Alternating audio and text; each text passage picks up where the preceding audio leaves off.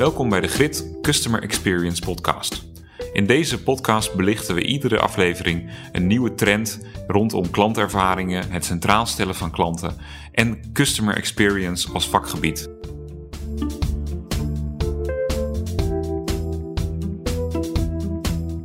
Welkom bij weer een nieuwe podcast van Grit Customer Experience.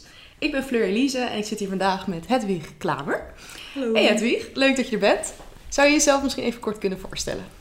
Ja, leuk om hier te zijn. Eh, ik ben Hedwig Klamer. Ik ben eh, UX-designer bij, bij Grit. Eigenlijk ook CX-consultant, maar eh, UX-designer is iets specifieker. dus dat vind ik makkelijk om mezelf zo voor te stellen. En ik hou me bezig met vooral dus het design-aspect bij de projecten bij Grit. Dus vaak mooie schetsen maken en dat weer testen met klanten. En dan er een, een echt interface van te maken voor een programma. Ja, dat doe je supergoed. Het is heel leuk om eh, samen ook te werken in die projecten. Hey, en Hedwig, eh, vandaag eh, bij ons in de podcast aanwezig. En ehm, ja, we gaan het dus hebben over een onderwerp wat jou best wel ligt. Best wel een tijd waar jij ook mee bezig bent. Zou je het leuk vinden om daar meer over te vertellen? Wat, wat wil je graag delen vandaag? Ja, we gaan het vandaag hebben over tooldesign. Tooldesign vind ik altijd iets heel leuks om... wil ik mezelf verder in gaan specialiseren en ben ik al deels in gespecialiseerd. En ja, tooldesign dat, dat is eigenlijk niet zo heel anders dan normaal design. Alleen ja, het product is natuurlijk iets anders.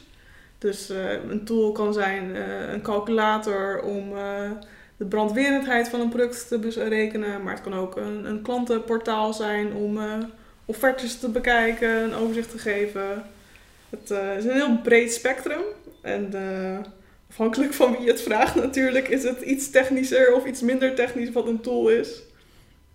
Maar het is leuk om er verder in gesprek over te gaan. Ja, oh, je hebt wel heel veel mee gedaan. Ja. En, eh, nou, ik, ik ben zelf wel benieuwd van waar is dat eigenlijk begonnen? Waar, waar is je interesse ontstaan eh, in tooldesign? Ehm, nou ja, het begon heel, heel plat voor mij bij algemeen interesse in design. En dan moet je inderdaad nadenken van oké, nou wil ik een stoel ontwerpen of wil ik een programma ontwerpen en wat wil ik dan met mijn leven? De identiteitscrisis van elke 20-jarige ongeveer. Nee, eh, hoe ik bij tooldesign ben gekomen, ik heb interaction design gestudeerd. Dus dan ben je al heel erg bezig met oké, ik maak digitale programma's. eh, met een beetje wat diepgaandere interacties dan bijvoorbeeld een, een website. Dus dan kom je al wat bij programma's. En programma's, nou ja, een programma en een tool. Die term kan ook nog af en toe eh, uitgewisseld worden of hetzelfde betekenen. Dan leer je al meer van oké, hoe ga ik iets toegepast maken en hoe ga ik een probleem oplossen. En dan verfijn je het steeds verder tot je dan denkt van oké, ik maak een tool. Ik denk dat ik in mijn studie dan al mee je ben begonnen. leuk? Ja. Toen, eh, Vond ik gelijk leuk. Ik denk, Ja. oh ja, ik, ik wil gewoon even iets oplossen met mijn werk. gaaf. En ook waarschijnlijk visualise- eh, visualiseren zeg maar, van de tool. Ja. Dat jij veel met design bezig bent. Is dat ook een aspect wat je heel erg aansprak gelijk? Ja, ik ben altijd heel erg van het praktisch nadenken. Van, ik, ik vind het heel leuk om, om groot, grote plannen en alles te hebben. Maar als ik dan niet eh, er een schermpje van kan maken, dan denk ik van ja, maar waar hebben we het dan eigenlijk over? Ja. Dus eh, ik ben altijd gelijk van oké, dan als je iets benoemt, dan ga ik het even uittekenen. En dan denk ik van, oh, bedoel je dan zoiets? Moet het dan hier staan? Oh, wat, wat zijn dat eigenlijk wat hieronder valt? Ik ben heel erg gelijk aan het toetsen van hoe een, een klant er dan doorheen zou gaan. En je, je- je had al even een introductie gegeven. Ehm, zou je misschien kunnen benoemen wat precies echt het doel is van tooldesign? Ja, ik denk in de klantentools die wij bij Grid maken, is het doel vaak om informatie aan, aan te leveren. Dus je wil, je wil iets berekenen of je moet iets eh, uitplannen voor, voor, voor je projecten. En nou ja, het kan, het kan heel overweldigend zijn om een uitlegdocument te krijgen van 50 pagina's over hoe je dat dan zou moeten doen. Maar je kan het ook opknippen en in 10 stappen even wat rustiger invullen met eh, kleine inputvelden en wat meer toelichting en wat meer context en wat dynamischer ook op jouw project. Dus als je bij eh, vraag 1 eh, A invult, dan krijg je bij vraag 2 misschien een andere vraag dan als je bij vraag 1 vraag, antwoord B invult. Dus je wordt helemaal meegenomen in de stappen. Ja. Wat voor jou wellicht de juiste keuze is. Ja. Als ik het zo goed begrijp ook. Hey, kan je misschien iets van een voorbeeld noemen van een van je eerdere projecten? Of misschien waar je heel erg inspiratie Mhm. vandaan haalt op het gebied van tool design. Waarmee mensen ook een beeld kunnen krijgen zeg maar, van hoe dat precies werkt. Of, Ja. Nou, ik heb aan redelijk veel tools al gewerkt bij Grid, nu ik er werk. Eh, ik denk dat een van de eerste die ik nog steeds het, het leukst misschien wel vind, eh, is voor, voor, voor een bouwbedrijf hebben we een tool gemaakt over de brandveiligheid die ze moesten hebben eh, bij bedrijven. En dat was voor mij toch even echt een, een stap verder dan mijn kenniswereld. En moest ik toch wel wat meer naar de klant en naar engineers gaan van oké, nou, wat, wat is dit nou eigenlijk? Wat voor informatie moeten we leveren en hoe komen we hierbij? Want eh, ik kan wel allemaal eh, lorem ipsum teksten overal heen plakken, maar daar, daar komen we niet verder bij het tool design. Ja, dus de inhoud was heel belangrijk. eh. Ja, en dat is, is het ook vaak wel bij, bij tools, maar bij C2C of B2C eh, projecten, dan kan je heel snel inleven in een klantenervaring, want je, jij zou ook de klant kunnen zijn. En dit was toch wel zo, dit had zoveel expertise erin, Ja. dat ik mij er niet mee in kon leven. Dat eh, vond ik interessant eraan en vond ik leuk. En bouwwereld is ook een leuke wereld, gelukkig. Ja, en, en hoe ging dat een beetje? Ehm, hoe, zo, hoe moet je zo'n proces voor je zien dat zo'n ontwikkeling van zo'n tool ontstaat? Nou, je probeert eerst altijd even een definitie te maken van oké, wat, wat is het gat wat we nu moeten oplossen, het kennisgat. Van wat kan de klant nu moeilijk vinden, of wat vinden ze op de website of qua in onze documentaties nog niet, of vinden ze moeilijk.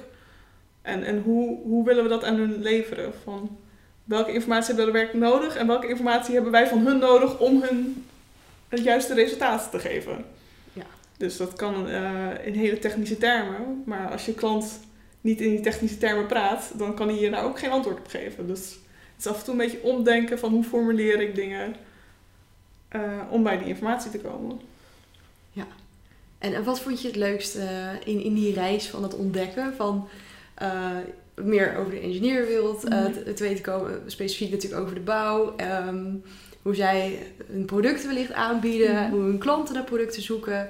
Had je daar ook iets bepaald, wat ik misschien wel heel erg verrassend was als eh, uitkomst? Dat je dacht, oh joh, dat had ik eigenlijk nooit verwacht dat het zo zou uitkomen. Of eh, dat ik op die manier zo het eh, product gedesigned heb.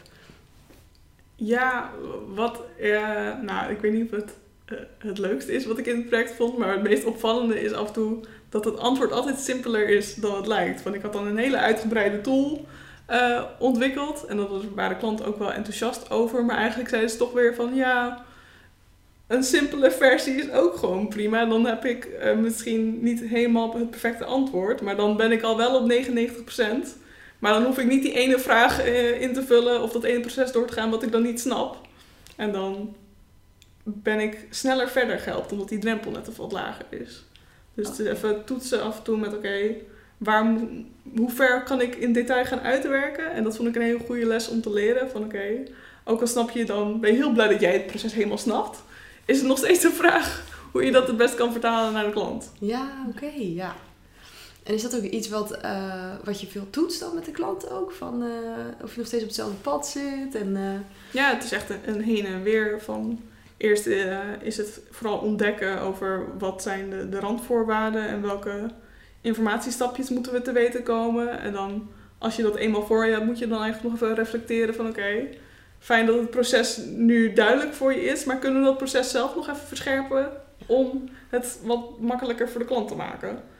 En daarna, als je dan die proces helemaal duidelijk hebt, dan is het nog in de presentatie van het proces van oké, worden dit heel veel multiple choice vragen? Willen we hier eh, visuele ondersteuning onder geven?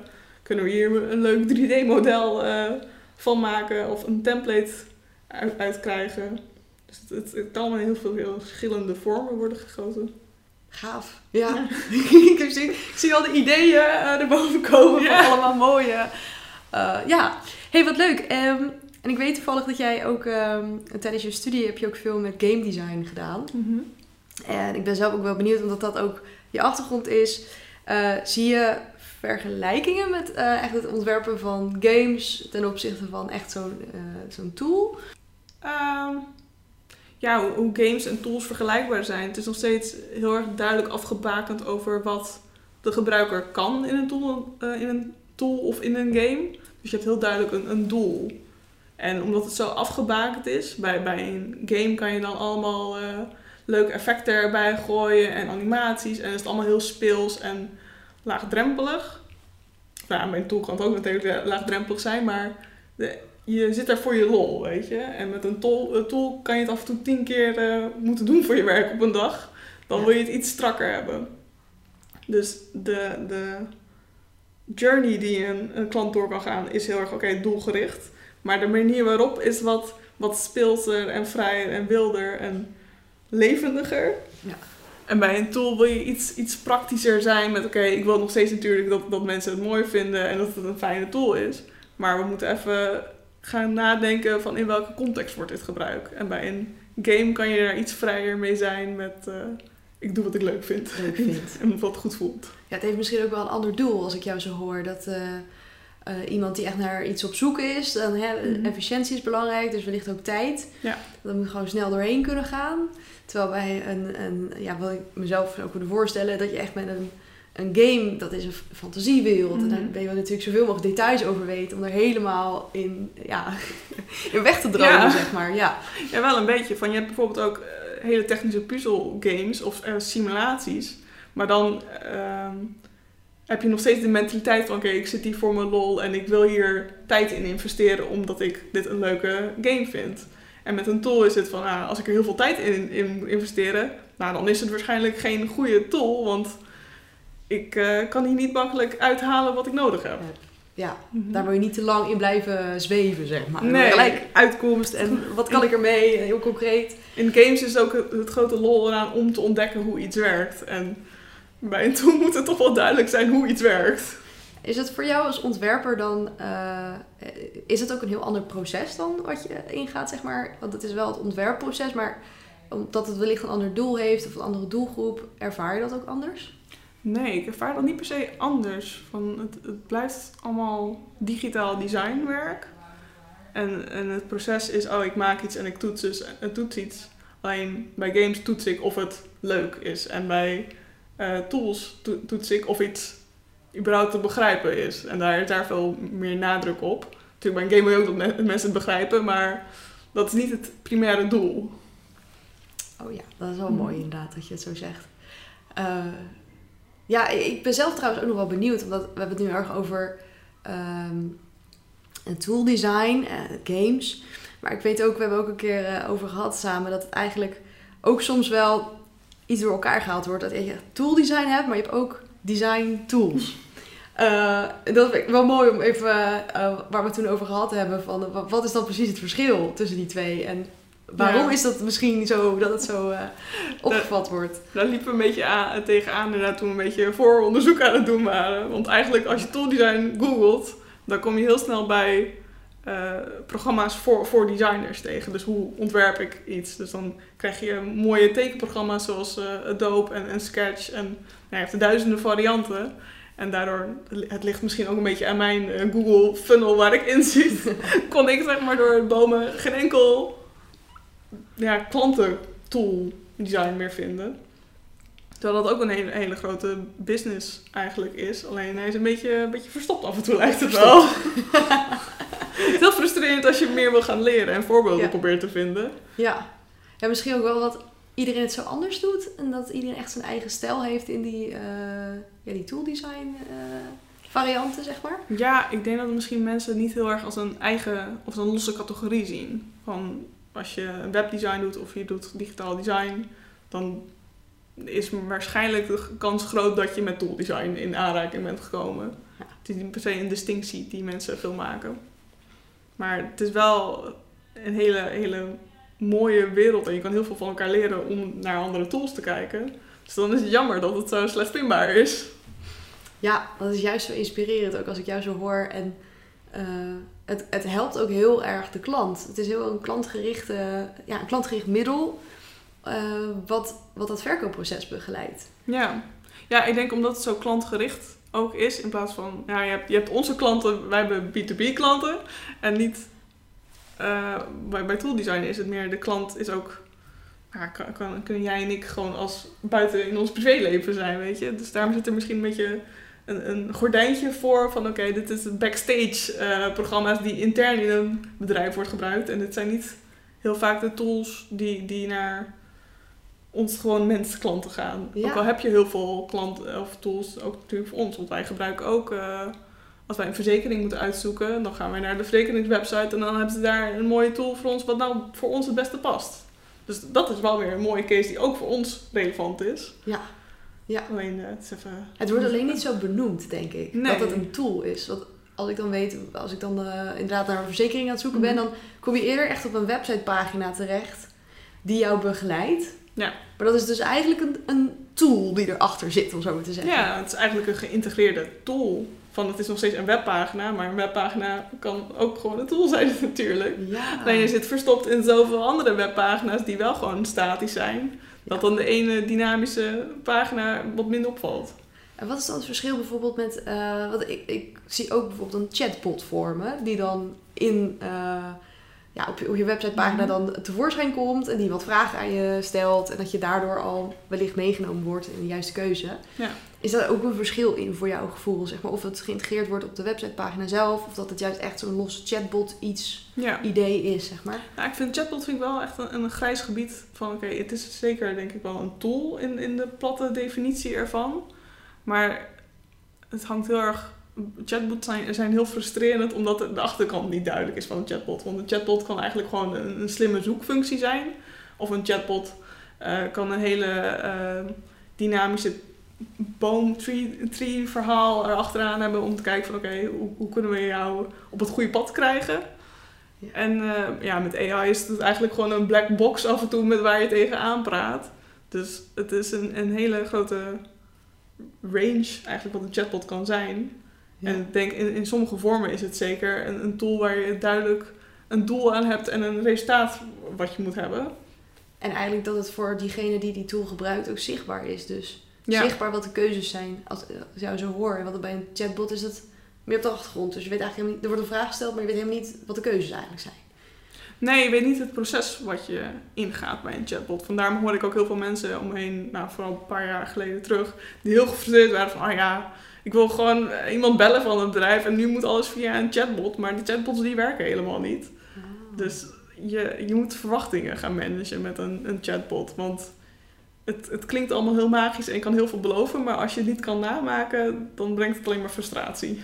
Ja, oh, dus, dus volgens jou is dat wel echt een, iets anders, zeg maar. Dat is wel echt een ander vakgebied bijna om te doen. misschien. Nou, het is zeker een vakgebied op zichzelf om een chatbot te maken. Ik zou het dus nog wel in de juiste vormen, denk ik dat het wel een tool is. Maar sommige chatbots zijn eigenlijk gewoon heel dom. Of het is stiekem nog steeds dat je tegen een persoon praat. Dus dan zit ik van ja, ja Het is niet volledig geautomatiseerd dan. het is niet eh, geautomatiseerd en, en echt slim. Ja, mooi. Ik ben wel benieuwd. eh, nu ben je al een tijdje aan het werk. eh, ook bij Git, maar ook eh, natuurlijk ook... Je hebt super veel ervaring opgedaan de afgelopen jaren.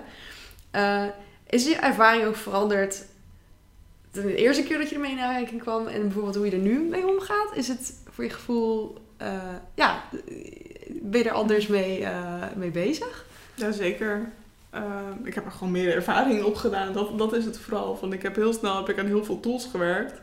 En eigenlijk was de eerste tool heel spannend en dan moest je heel veel eh, onderzoek doen, bijvoorbeeld naar competitors. En nu heb ik een hele catalogus in mijn hoofd. Oh ja, dit zijn allemaal interessante tools. En als ik het even niet weet, dan heb ik even wat inspiratiepuntjes waar ik nog kan kijken. En ik heb allemaal slimme maniertjes al onderhand gevonden hoe ik dingen kan oplossen. Dus da- daardoor groei je gewoon heel snel in. Juist omdat het een, een onderwerp is wat ik moeilijk online kon vinden, vind ik het fijn dat ik nu de ervaring met projecten mee heb gekregen. Ja. En heb je ook het gevoel dat... ehm, want het, tool ontwerpt natuurlijk wel voor een specifieke klant... en die specifieke wensen wellicht hè, hoe precies die processen gaan en die stappen. Maar zijn er bepaalde ja, requirements, om zo maar even te zeggen... van deze komen eigenlijk altijd wel weer terug. Eh, los dat wellicht alles best wel eh, persoonlijk is... en, Mhm. en eh, natuurlijk echt wel zijn eigen stappenproces meemaakt... maar zijn er ook bepaalde dingen waarvan je zegt... Van, ja, dat zijn eigenlijk wel basisdingen die altijd belangrijk zijn om mee te nemen? Bedoel je qua proces of qua uitwerking? Of Ja, eigenlijk bij jouw ervaring. Ja, ja. allemaal? Wat, Ah, ja, wat is mooi. ja. Nou, wat, wat ik blijf zeggen, het blijft, het blijft designwerk. Dus eh, zorg dat je de vraag helder hebt aan het begin. Zorg dat je klantencontact hebt om het te toetsen. En zorg dat je de, de technische kennis op een rijtje kan zetten, zodat je weet wat voor proces eh, klanten doorheen moeten gaan en dat je dat kan aanscherpen. Dus het gaat eigenlijk vooral ook om eh, het werk voordat je gaat designen. Dus dat je genoeg weet van alles en dat je weet hoe het eruit moet zien qua eh, hoe het moet werken. En dat het uiteindelijk Ja, het hoeft er niet eens ervoor te zitten. Het kan, kan parallel aan elkaar lopen en het, het vult elkaar alleen maar toe of aan. En af en toe is het gewoon heel fijn om te beginnen met tekenen. En dan kom je telkens wel weer een stap verder met iteraties. Dus pak het aan zoals als jij eh, fijn vindt en, en wanneer de deadlines eigenlijk zijn gepland. Dus het is eigenlijk altijd een proces van ontwikkeling. eh, kijken waar je staat. Kunnen we wat dingen nog aanpassen? eh, gaan we goed? Moeten Ja. we iets heel anders gaan doen? Eh, dus ja, dus uiteindelijk kom je wel tot een concreet product aan het einde. Wat ontzettend veel, misschien wel, eh, ja, met heel veel dingen rekening heeft gehouden. Waardoor het eigenlijk alleen maar beter wordt. Ja, ja gewoon altijd blijven toetsen aan klanten, aan stakeholders, aan de klant van je klant af en toe en eh, aan de experts en engineers. Het, eh, het moet overal kloppen. Van, tools zien er eigenlijk heel, heel saai uit, meestal aan de voorkant. Maar het is juist de content en de informatie die je eruit krijgt, dat is de ster van de tool. Van, ze kunnen allemaal hetzelfde uitzien, maar eh, ze komen allemaal vanuit een andere vraag, omdat klanten iets van informatie nodig hadden. En over de inhoud gesproken, want ehm, bedrijven die al zo'n tool hebben of die daar al mee werken, heb je ook ehm, wellicht een, eh, ja, een advies of een beeld erbij van om de zoveel jaar is het wel weer goed om daar even naar te kijken. Want misschien is de inhoud veranderd of misschien het hele proces van zoeken. ehm, Ja. Heb je daar een gevoel bij, zeg maar? Wat, Je hebt heel veel verouderde tools overal online staan, weet je. Van het, het is belangrijk om een beetje de internet, eh, nou, cultuur wil ik het niet noemen, maar trends, een beetje on- ontwikkelingen bij te houden. Van oké, eh, als je competitors overal al dezelfde tool maar tien keer beter hebben staan, dan moet jij eigenlijk ook achter de oren gaan krabben van oh ja, hebben onze klanten dan überhaupt iets nog aan onze tool? En je kan dat soort dingen, je hebt er heel veel mooie, ook digitale tools ervoor om dat bij te houden. Van je kan je klanten observeren eh, hoe zij er doorheen lopen. En je kan het ook gewoon natuurlijk vragen. Ik denk dat je het uiteindelijk ook wel, als het echt heel slecht is, dan hoor je het bij je klantenservice wel. maar eigenlijk is het dan al te laat. En dan, ja, dat wil je niet hebben natuurlijk. Ja. Met Dus je vinger op de pols houden, Ja. zou ik vooral zeggen. blijven vragen eigenlijk. Blijven vragen. Nou ja, even elk, elk half jaar een check-in doen met het project. Van oké, nou, zijn mensen nog blij mee? Ja, allemaal goed. Oh, we hebben niet Ja. eigenlijk een extra vraag of feature die we kunnen bouwen om klanten nog meer te helpen. Ja, Van je eigen eh, portfolio bij een bedrijf verandert misschien ook. Dus daar moet die echt geüpdate worden. Eh, is het nog wel relevant? Zijn, zijn de regelingen veranderd eh, waar je je rekening mee moet houden? Moet je tool daar worden op aangepast? Ik denk dat je het meeste waarde eruit kan krijgen als het een tool gewoon Ja. up-to-date is en past bij, bij alle verwachtingen en trends die eh, omgaan in de wereld en in, je, in, in jouw industrie vooral. Ja. ja, en misschien ook wel, het, eh, het kan ook een tool eh, zijn om juist misschien al gelijk het verkoopproces te ehm, ja, ja, mensen daarin mee te nemen van wat- wat voor, product heb je nodig, wat is fijn. En misschien dat sommige mensen het dan ook wel gelijk al willen kopen, dat ze al gelijk geholpen voelen en denken, oh fijn, ik heb het al gevonden. Ja. Daarin kan je misschien ook wel toetsen van, hé, hey, is dat nou... Hoe, hoe zit het daarmee, zeg maar? Gaat, eh, zijn mensen nog steeds daarin geholpen? Of zien we daar misschien iets in van... Kunnen we dat misschien beter eh, faciliteren, om zo maar te zeggen? Ja, ja, het kan zeker een, middel zijn voor, voor sales of voor, voor, voor guided selling is toch wel een thema wat we bij Glit eh, altijd erg mooi vinden. Dus dan, dan is het afhankelijk voor het proces waar de klant staat. Want ja, af en toe heb je gewoon een, product finder tool nodig om door een, catalo- een cataloog van 3000 producten te komen. Nou, dan is het eigenlijk al geweldig dat je je, je klanten kan helpen om iets bij jou te kopen. Want anders is die drempel al te hoog. Dus goed voor guided selling, Goed voor guided selling. maar voor de ervaring van de klant ook. eh, ja, ja. ja, je klanten worden autonomer ervan. Ze kunnen gewoon eh, zelf de beslissingen maken bij, bij jou of ze business met jou willen doen. Eh, ze krijgen snelle resultaten bij, bij tools. Ze hoeven niet bij een servicepersoon iets te vragen via de mail. Eh, ja, voor de service mensen scheelt het ook tijd, omdat ze niet allemaal kleine vragen moeten beantwoorden. En eh, ja, het is ook een beetje transparantie in je bedrijf. Dat je gewoon het makkelijk maakt om informatie eh, te verkrijgen. Nou, volgens mij duidelijk. mooi, mooi! Leuk! Ja, eh, Edwig, ik wil je heel erg bedanken voor vandaag. Mooi om met jou hierover te hebben. En je passie te zien over dit onderwerp. Graag gedaan. Ja, en volgens mij heb je ook een blog geschreven hierover. Kan het... eh, Klopt, ik Ja. heb hier ook een blog over geschreven. Die staat eh, wel op de website, is die Ja. te vinden. Als, eh, Als mensen meer willen lezen, als dan... mensen eh, meer willen lezen over wat richtlijnen, hoe je het kan ontwerpen. Leuk. Nou, heel erg bedankt. Ja. En nou, bedankt ook voor het luisteren. En dan zeg ik tot de volgende.